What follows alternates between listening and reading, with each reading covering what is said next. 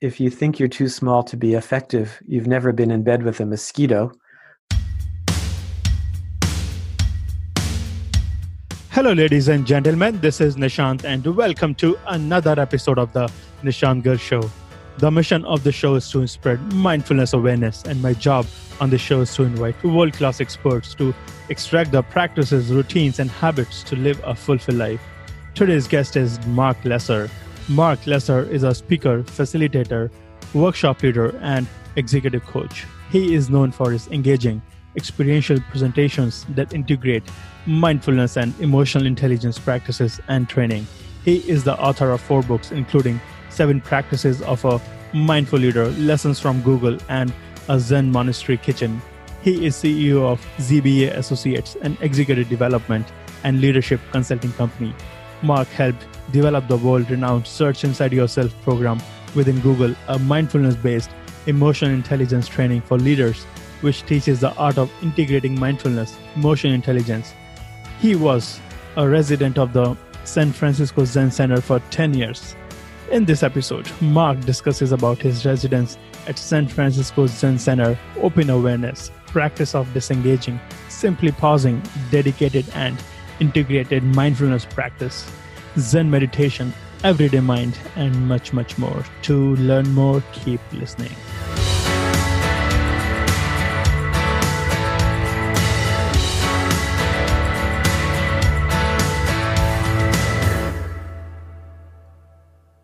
Marc, welcome to the show. My pleasure to be here. I'm super thrilled, and it's going to be amazing, mindful conversation with you. So, while doing some homework on your long history of success, I found so many great points. And before we go into the weeds, I'm curious to ask you how would your family describe what you do for a living? yeah, I thought you were going to ask easy questions. I, I'm reminded of, are you familiar with the, the poet uh, David Whyte? I've heard the name, yes. Yeah, he's, he, it's actually quite, I'm very fond of his poetry and he, he's a wonderful speaker. And he once said something like, never, never trust anyone who can very easily describe what it is they do in the world. So, so that would make me quite trust, trustworthy. Um, I think that I think that my family would say that that I do mindfulness leadership work, much of it in the in the corporate world, and that I'm also a a, um, a Zen teacher. I, th- I think I think that that's what they would say, which is fairly, you know, pretty pretty good. So, speaking of Zen teacher and Zen priest, you spent about 10 years as a resident in San Francisco Zen Center. I want to ask you, what made you to be a resident of that Zen Center? Yeah, that was, I spent uh, much of my 20s and, and early 30s there. You know, I think that I, again, that's not such an easy question to answer, but in, in some way, I was inspired when I was in college to uh, I I felt like well one of one of my big inspirations was reading reading Abraham Maslow and his talking about self actualization and this this concept that that you could actually work on yourself and grow yourself and become uh, stronger emotionally more flexible more resilient. And and I had some awareness read, reading about self actualization about just how asleep I had been most this was you know I was I was what 20 20 21 years old and so I think the realization about just how little I knew myself and my own emotional life and and his description of a small percentage of the population that was highly highly evolved and that had uh, strong feelings of joy and sadness and grief and appreciation. And i thought and i remember wondering why why would anyone do anything else other than de- at least as a starting point to develop your emotional life? And and then I think I, I started reading books about about philosophy and and about existentialism and somehow discovered Alan Watts and DT Suzuki and Zen and Zen and there's something about Zen that just really grabbed my attention and that kind of pulled me into wandering into the San Francisco Zen Center.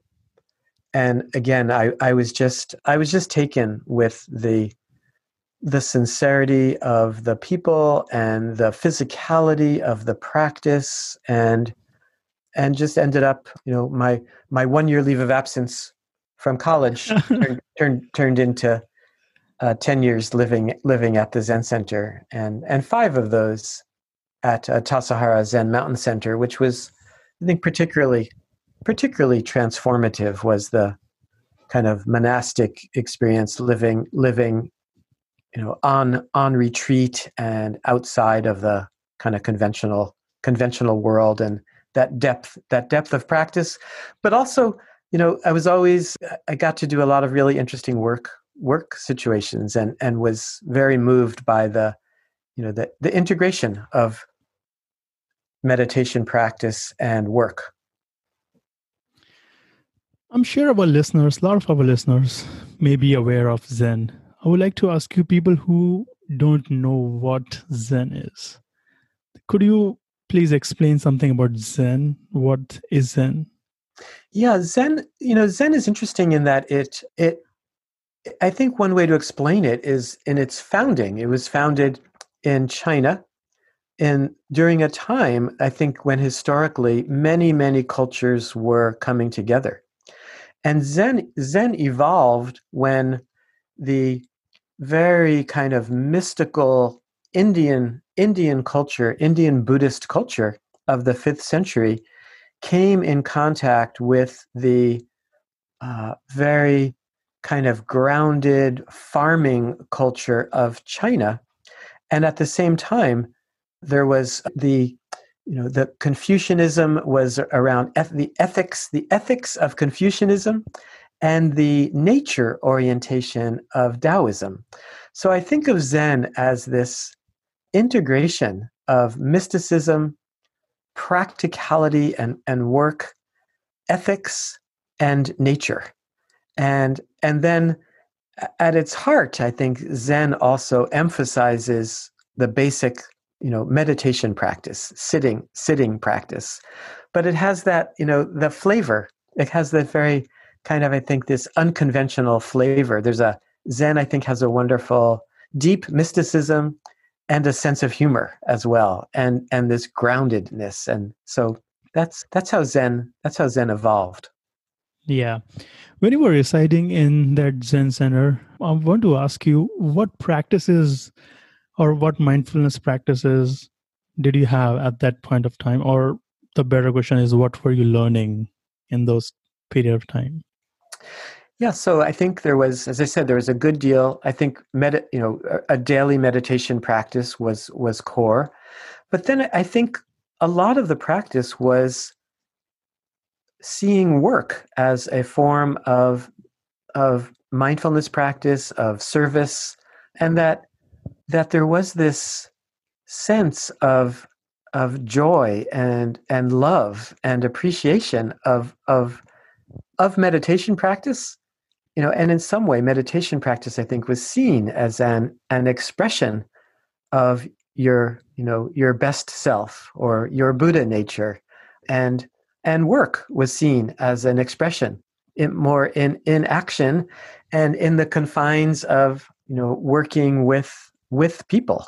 And you know the the challenges the challenges of you know seeing how different we are and our styles and bringing bringing awareness into that and and as much you know mi- mindfulness. You know it's interesting this word mindfulness i feel like means so many different things but in the sense of in the context of work i think in part it's it's how to you know how to inspire others be inspired by others and at the same time to to produce really high quality results I, I like a practice that I've been teaching a lot lately is called, you know, compassionate accountability. And I think that is kind of maybe a, a, a core a core mindfulness practice is this combination of compassion in the sense of taking care of the people, loving the people, and at the same time being holding each other accountable for producing excellent results. How can we practice this compassionate accountability practice in our daily life? Yeah, well, I think this is something I find that in the in the work it's particularly I think relevant and important for any work situation because so much of so much of work is around um, accountability and but i think i think that the practice of paying a lot of attention to you know accountability i think includes to me it includes honesty and morality and ethics as well as keeping to your word you know doing what you say you're going to do recognizing recognizing when you are meeting your goals or not meeting your your goals. So so this is you know this is like seeing accountability as a as a practice. And at the same time the compassion piece is caring deeply and taking care of the people that you're working with whether it's your coworkers or your customers. And and there is i think in the workplace a a natural tension between these two. In a sense they look they look like two ends of a spectrum right? That how how do you get things done and and be effective? And at the same time how do you express real care and compassion for your people. And i think more and more they are you know i think it's realized that they are in a sense it may in certain situations they may feel like some tension between them but for the most part they they they go together really well. And i think that part of um, mindful leadership is being really really good really effective really developed at both accountability as well as compassion. Yes uh, do you feel that teaching compassion at a workplace isn't easy? Accountability part may not be tough but teaching compassion could be a challenging thing. Well, I think it's only because of the word and so sometimes in some workplaces the word compassion might be might be perceived as you know too soft or you know so so you can easily replace compassion with building inner strength right? Or you that can replace, a strong word. or or you can replace it with trust and caring building i think i think most people these days that trust caring alignment are i think you know emotional intelligence. I think these are all words and concepts that are highly highly valued. So it's i think it's balancing the the the, the people part the caring part the trust part with the getting things done the measure the measurements the meeting goals you know what are usually so it's again what are usually seen as the the the, the hard sciences and the soft sciences but I think they're I think that they are both essential. You have you have to have both to have a effective workplace. I would like to come back to this mindful leadership and about your book in a while. And before that, we were talking about meditation in, in that Zen Center, and you teach weekly meditation in Mill Valley Zen Center, if I say the name correctly. Yes. What kind of meditations do you teach? you know zen zen meditation is i think of it as a it's a very in some way it's it's it's very basic but but i think we we humans are so deep and complicated that we just are. We just are. We it's amazing. It's amazing the the human you know the human mind and and body. So zen meditation is essentially sitting with your mind and body and and not being caught by your thinking mind so that there is you know basic practice of following the breath or counting the breath. And and and zen meditation i would say is both a a training training the mind in focus right? So being being able to not be distracted, to be able to come back to the breath and the body, And it's also a, a practice that emphasizes open awareness, kind of opening the mind and body to one's sensations, feelings, thoughts. You know, I it's interesting. One of the one of the founders of uh, Zen in Japan in the 13th century, a man named Dogen, you know, was fa- famously said, you know, this this practice is is not meditation. So there's this. So Zen Zen likes to pull the carpet out, you know, pull the rug out from things that you think are so. So like so this has nothing to do with meditation. It's basically and it's just this just this sitting quietly is an expression of your true nature. It's an expression of of reality. And and I think that you know Zen meditation is sitting sitting in the middle of all of your thoughts and feelings and stories and and in some way cultivating the the reality that they don't that they don't define us.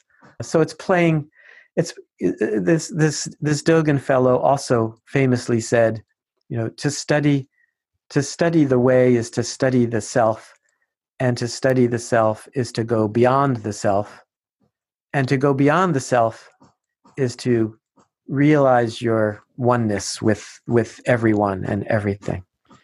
There are many things you covered you a short period of time.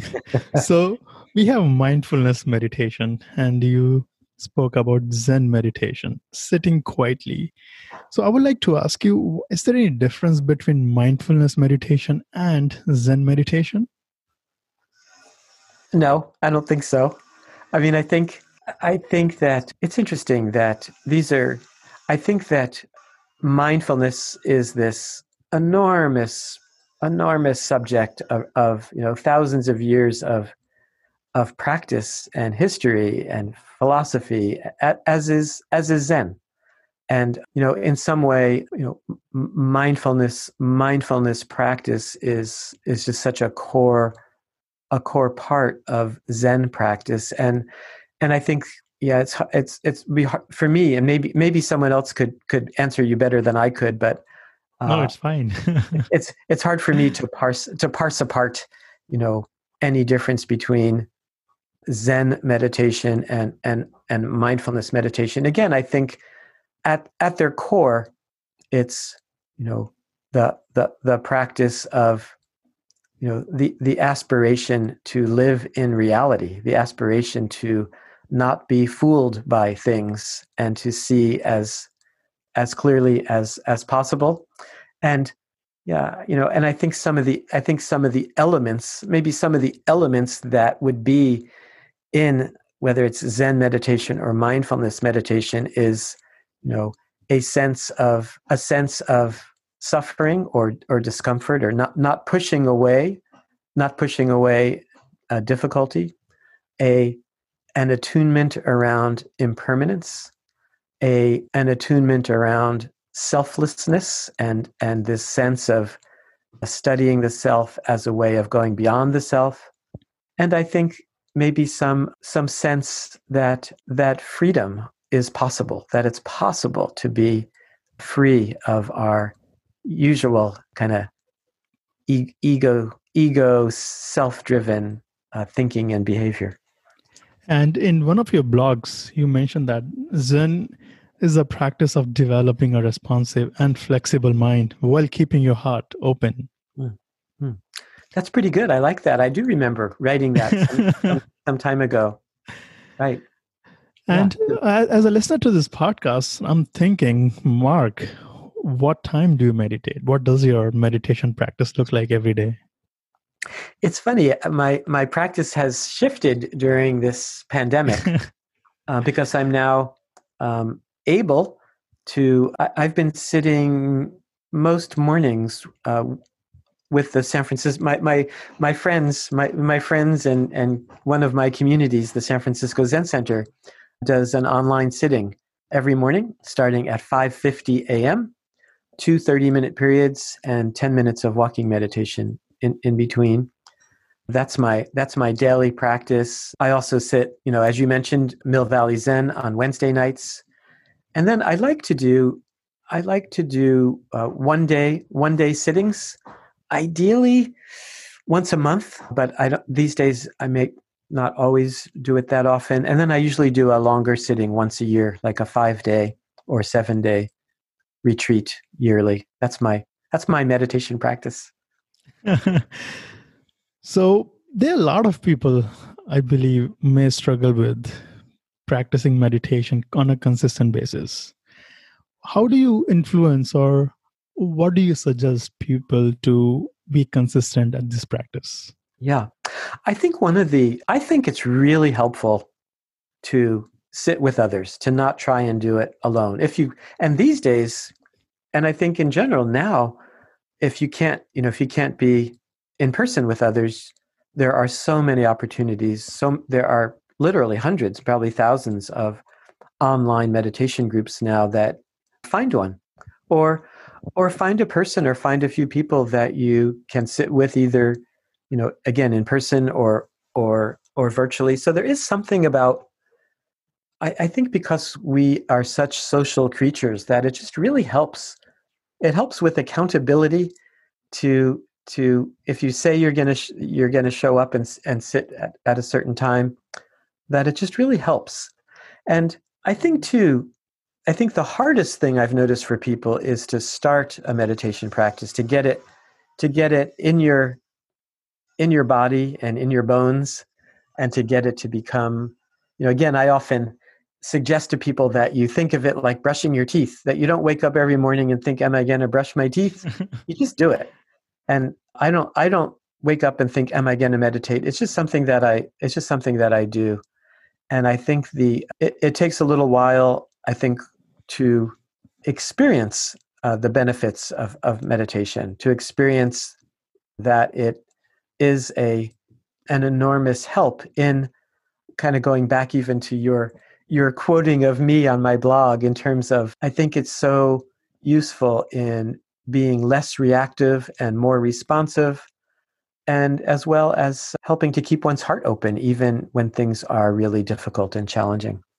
Meditation can be a struggle in the beginning, but as we keep practicing over a period of time, we get better and better. It's like any other practice over a period of time, we get better and it becomes a habit like brushing our teeth as you said yeah and and yeah I, I, again i think that i mean i think it takes it takes some trust or faith especially in in the beginning and yeah and and and i don't know. I, I i wouldn't i don't know that i would use that language. I i don't know that i'm any better at it now than i was 40 years ago when i started. But again i think the the zen you know the zen school or i think the mindfulness school uh, emphasizes um, not trying to be an expert, not worrying about being better at it, giving up, giving up all ideas about about achievement is is I think uh, actually a core part of mindfulness practice and Zen and Zen meditation.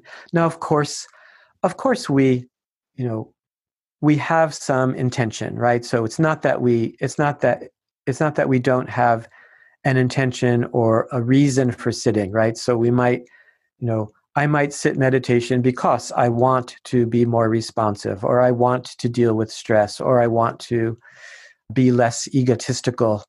But when I'm when I'm actually doing the practice, I'm letting go of all that. I'm just I'm just being with my breath, being with my body, nothing to letting go of as much as I possibly can of all all ideas of accomplishment or get, or getting anything. So it's a little bit paradoxical that way, but yeah. I think it's I think it's fairly easy to understand as well. Yeah, we can say that it's a practice of letting go and non-attachment. Mm-hmm. Yes, yes, and you know, so it's interesting, you know, especially in the work in the work world where there's so much so much emphasis on goals and achievement and accountability and you know, one one of the things that I find, you know, I, I've I've been doing a fair amount of coaching over the last couple of years of executives, and one of the things that I've been been um, talking about a lot is this practice of engaging and the practice of disengaging, uh, and how that people often don't think about that how useful it can be to be able to consciously or mindfully go back and forth between engaging in in activity and in achieving things and accomplishing things but how important it is to be able to let it go to be able to relax and let go of any sense of achievement. And and this is i think you know one of the things that we can having a regular meditation practice can enable us to be able to disengage at at at times even even when we're trying to get stuff done even in the midst of you know a, a stressful full on workday to be able to to disengage. Is there any other practice along with meditation that we can do to disengage ourselves? Yeah i think there's lots of practices. I think well walking meditation uh, jur- you know journal writing like just practicing letting go of of editing and overthinking and just just letting letting bringing thoughts and feelings to the page can be can be a really good practice i think spending time spending time in nature for a lot of people can can be can be a, a practice of disengaging.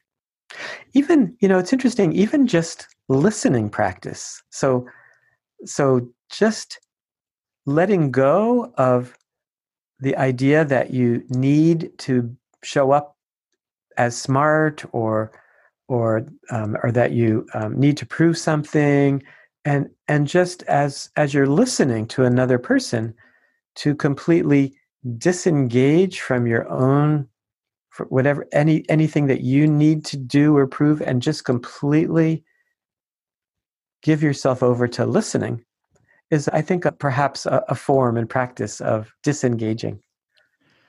What's your personal go to disengaging practice, so to speak?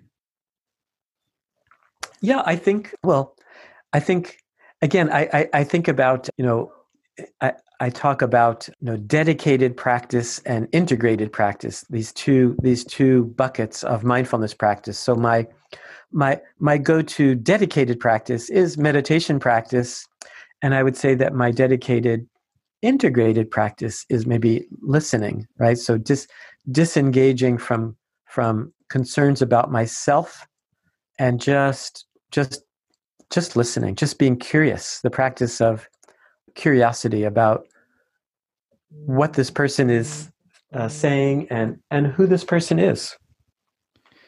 Listening active listening yeah and listening listening active listening listening not only for content but listening for feelings listening you know beneath the words and being curious about well, you know what what's what's really being what's really being communicated here yes uh, you have talked about or you talk about at zen center about everyday mind and finding your true path what is everyday mind? I'm curious to ask you that. Yeah, I think this is this is a lot like I, I think this a little bit a little bit like this practice of disengaging. It's the it's everyday mind is you know not not it's the mind that is not comparing and judging and criticizing it's a it's a mind that is more open and curious it's right I think I'd say it's the mind it's the mind well, it's like what in Shunryu Suzuki and the, you know, his book Zen Mind, Beginner's Mind. So it's like beginner's mind. It's the mind that is open and uh, not fixed, not not fooled by things. This is, I think, this. When you do executive coaching, do you recommend meditation to the executives? Often, you know. Again, I think I'll I will I'll often inquire if the person has a meditation practice, and and then if they do, that can be that can be something that we you know talk about, or even sometimes do some sitting practice together. Or if they're curious about it, I will often you know work work with the person on building up. You know sometimes sometimes it can be just starting out by doing you know a few minutes a day of um, things that are um, achievable. I've i've now embraced I, I used to be i used to be a little bit i think critical or judgmental about guided meditations but i've since i've changed my ways there. I've i think that i think that for a lot of people guided meditations can be can be really helpful. I'll be curious to see someday i think there'll be scientific studies that will compare the uh, effectiveness of guided versus non-guided i haven't seen any but my sense is that guided meditations are just as just as useful maybe more for some people who again for some people they just people find it uh, quite helpful to be able to practice with listening listening to guiding or in, encouraging words. And i've been doing more and more guided meditations myself. What made you change your mind about guided meditation? I think just seeing how many people rely on them and that for for a lot of people it just works better. It, it, it allows it, it, it provides an access point into meditation that i think they wouldn't have without without having that that support I would like to shift some gears here and uh, your your new book becoming a mindful leader. You have portrayed seven practices of becoming a mindful leader and they are into three categories such as investigate, connect and integrate. So mindful leader can this be used for somebody who is not a leader? Sure. I mean, the word, you know, I, uh, it's it's funny language because in some sense, in some sense, my assumption is everyone's a leader, right? So we are all we're all leading our lives these days. So many of us are are having to be entrepreneurs, are having to have a lot of these leadership qualities in our work, and and most of us, in some way, we're you know um, we, you know, we might we might be in or will be in a leadership role and and so that's a particular kind of leader but but we might be leading a team or we might be on a team. So I think especially in the work world, we all we all in some way need to be developing these these leadership skills. And then I think even in our personal lives, you know, whether it's in terms of developing our own well-being, developing our relationships, that so many of those so-called leadership skills carry over into into all, all parts of our lives. It's one of the things that I really appreciate about this work of mindful leadership is that it's really it's really I think the work of being a, a full a full human being. Yes, and being compassionate, authentic, bringing vulnerability at a workplace. These things are not easy to talk about at a workplace. Well, I think that's changing. I think it's changing that um, again, not all workplaces, not all not all companies, not all teams, but but but more and more. You know, I think that the work that I did at Google and and that Google embracing mindfulness as their kind of well-being initiative, I think you know it's funny that that now goes back huh, time. it's now almost um, 15 years ago. Wow. That that started teaching mindfulness at, at Google and and now I think that that that and and many other companies, SAP and Aetna and and more and more, I think companies embracing embracing mindfulness has made it uh, easier and easier to to talk about things like compassion and compassionate accountability and emotional. Int- well, I think emotional intelligence was, you, know, emotional intelligence in some way kind of maybe helped pave the way and then the work the work of Jon Kabat-Zinn making making my kind of de de hooking mindfulness from religion and then I think some big some big well-known uh, corporate companies embracing mindfulness has all kind of made it easier to to and and and people I think are more and more interested and curious about how to create mindful cultures and yeah so my book you know seven practices of a mindful leader kind of came out came out of the work that i was doing doing at google would you say that emotional intelligence is a byproduct of mindfulness practices?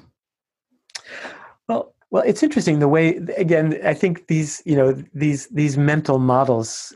I think we want to be a little careful about getting too rigid about them. But the way I, the way I think about them is that emotional intelligence is a whole kind of specific set of capacities of of working with yourself and working with others. So self awareness and self management, motivation, empathy, and communication skills or social skills are kind of the key buckets of emotional intelligence. And, and I generally teach and think that mindfulness is a practice that supports all of these capacities. That when we talk about things like self-awareness it, it need there needs to be some somatic practice some body practice and that's where mindfulness and, and particularly mindfulness meditation come into play you know that you can't you can't develop emotional intelligence through reading about it or talking about it there needs to be integration with with the body and the kind of body mind practices Yes, I love how you explain that. When we keep practicing all these things in our daily life, it becomes an integration. We don't have to do it every time. It becomes like mindful meditation, mindful walk. It just becomes a part of our daily lives. Yeah, again, you know, I think that, you know, going back to where we where you started talking about zen, but I would say this is true of, you know, whether it's zen or mindfulness, essentially the, the, the question is how can we be full human beings? How can we live? How can we live uh, meaningful, useful lives? Really, like really, how can how can we do that? What does that mean? What does that look like? Uh, what gets what gets in the way? And and I think these were the the essential questions that were be that are were being asked and are being asked about you know mind, mindfulness and mindful leadership is you know what how you know, what how can we how can we develop ourselves how can we develop our own awareness and how can we help others? Yeah and just pausing and doing nothing sometimes. Doing nothing is challenging for us. Yeah uh, doing nothing and being really good at what we do. Uh, both both right? And and that yeah being really good being really good at doing nothing disengaging and being really good at whatever our both whatever our craft is and and in our communication in how we not only in what our craft is but in how how we how we move through how do we how do we move through the world do we move through the world in a way where we are a, a force for good, a force for healing? Yeah. Or, or are we creating more stress in the world? Yes. I know that, Marc, you, you have mentioned so many quotes in your work. Is there any quote that you live your life with, or any code that inspires you the most? Oh, yes. Let's see. Quotes. It's funny. The first one that comes to mind is if, if you think you're too small to be effective, you've never been in bed with a mosquito, which was a, a greeting card. a good one. A greeting card I published um, when I my first company. I used to run a greeting card company, but there is a one's uh, quotes I've been leaning on quite a bit lately have been this Wendell Berry quote, where you know Wendell Berry was a um, fifth generation Kentucky farmer and writer and he said, Be joyful, though you've considered all the facts. Be joyful, though you've considered all the facts. And I think that's a good, in a way, a another possible working definition of mindfulness is uh, to consider everything, to consider everything, and yet find joy or find find appreciation in in everything through mindfulness and Zen meditation or mindfulness meditation, we can connect to our pain. We can connect to others' pain, and that's what you talk about in your book, connecting with pain. So, yeah, I think I think I, I think I should just you know at least once rattle off the seven practices because I think they're very please, they're very poetic, you know, and they're also very practical, right? So the practices are love the work, do the work, don't be an expert, connect to your pain, connect to the pain of others, depend on others, and keep making it simpler. We make it complex. Human beings make it complex.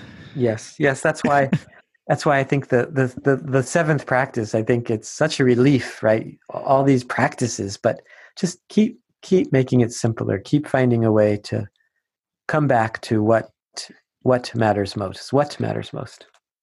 Actually, I've taken the screenshot of these seven practices and put into my Word document so that I can review it again and again. Beautiful. And uh, what books, if, if I would like to ask you about the books that have that you have gifted the most apart from your own book? yeah, I, I really I really love the books by Shunryu Suzuki, Zen Mind, Beginner's Mind, and and Not Always So. You know, in the in the business world, I'm often recommending a book called Difficult Conversations by Douglas Stone. I think almost any books by by Thich Nhat Hanh, you know, the Vietnamese Zen teacher, or or Pema Chodron, who's also a she's also a mindfulness teacher in a, a different, slightly different tradition called the Vipassana tradition. I think read. I, I strongly recommend something about poetry. You know, just read, get get some poetry collections. Yeah, I mean, Mary, Mary Oliver is quite is quite wonderful. Yeah, so much to read. so much to read. And speaking of Thich Nhat Hanh, there is a quote from Thich Nhat Hanh that I have quoted in almost every podcast episode. There is no way to happiness. Happiness is the way. Mm-hmm. That's good. That's good. Um, and Marc, so before I ask you my last question for this recording, I want to ask you, or do you have, do you want to share anything with our listeners? Anything, any closing thought, any recommendation, suggestion, or where can they find you online? Anything that you want to share? Yeah, I just, you know, I think it's interesting the Thich Nhat quote. It's it's also something about, you know, the, the way the way is, you know, just our, our life our life is our practice our life is our practice our practice is our life and you know at the at the in the, in the zen monasteries there's there's these wooden wooden boards that are hit by a wooden hammer to as signals to call people to the to meditation. And and written on them is is uh, something like you know wake up wake up. You know life life is short. Yeah don't don't don't lose sight of that life life is short. And you can find me my website is marc lesser m-a-r-c-l-e-s-s-e-r dot net i you can sign up i i, I do a weekly newsletter and have try and do a try and make a, a good deal of value and offerings in my my weekly writings and and my book seven practices of a mindful leader Wonderful. And I will put all these links into the show notes.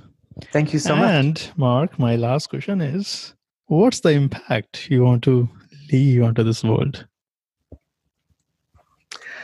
Yeah, I I want to be as awake and free and as I can possibly be, and I'd like to help others to wake up to to living to living in reality as much as we possibly can.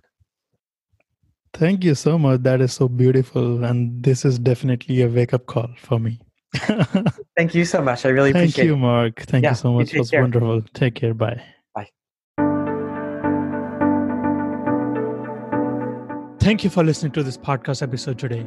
If you did enjoy this, please subscribe to this podcast on Apple Podcast or you can visit https colon slash slash N-I-S-H-A-N-T-G-A-R-G dot me. You can also share this episode with your loved ones to help them live a fulfilled life. You are not alone in this journey. We all struggle in life. There is no shame in talking about it. I go through my highs and lows. I get depressed, and these practices help me in living a resilient life. You can also do this. You got this. Don't judge yourself. You are doing the best you can. And thank you so much again.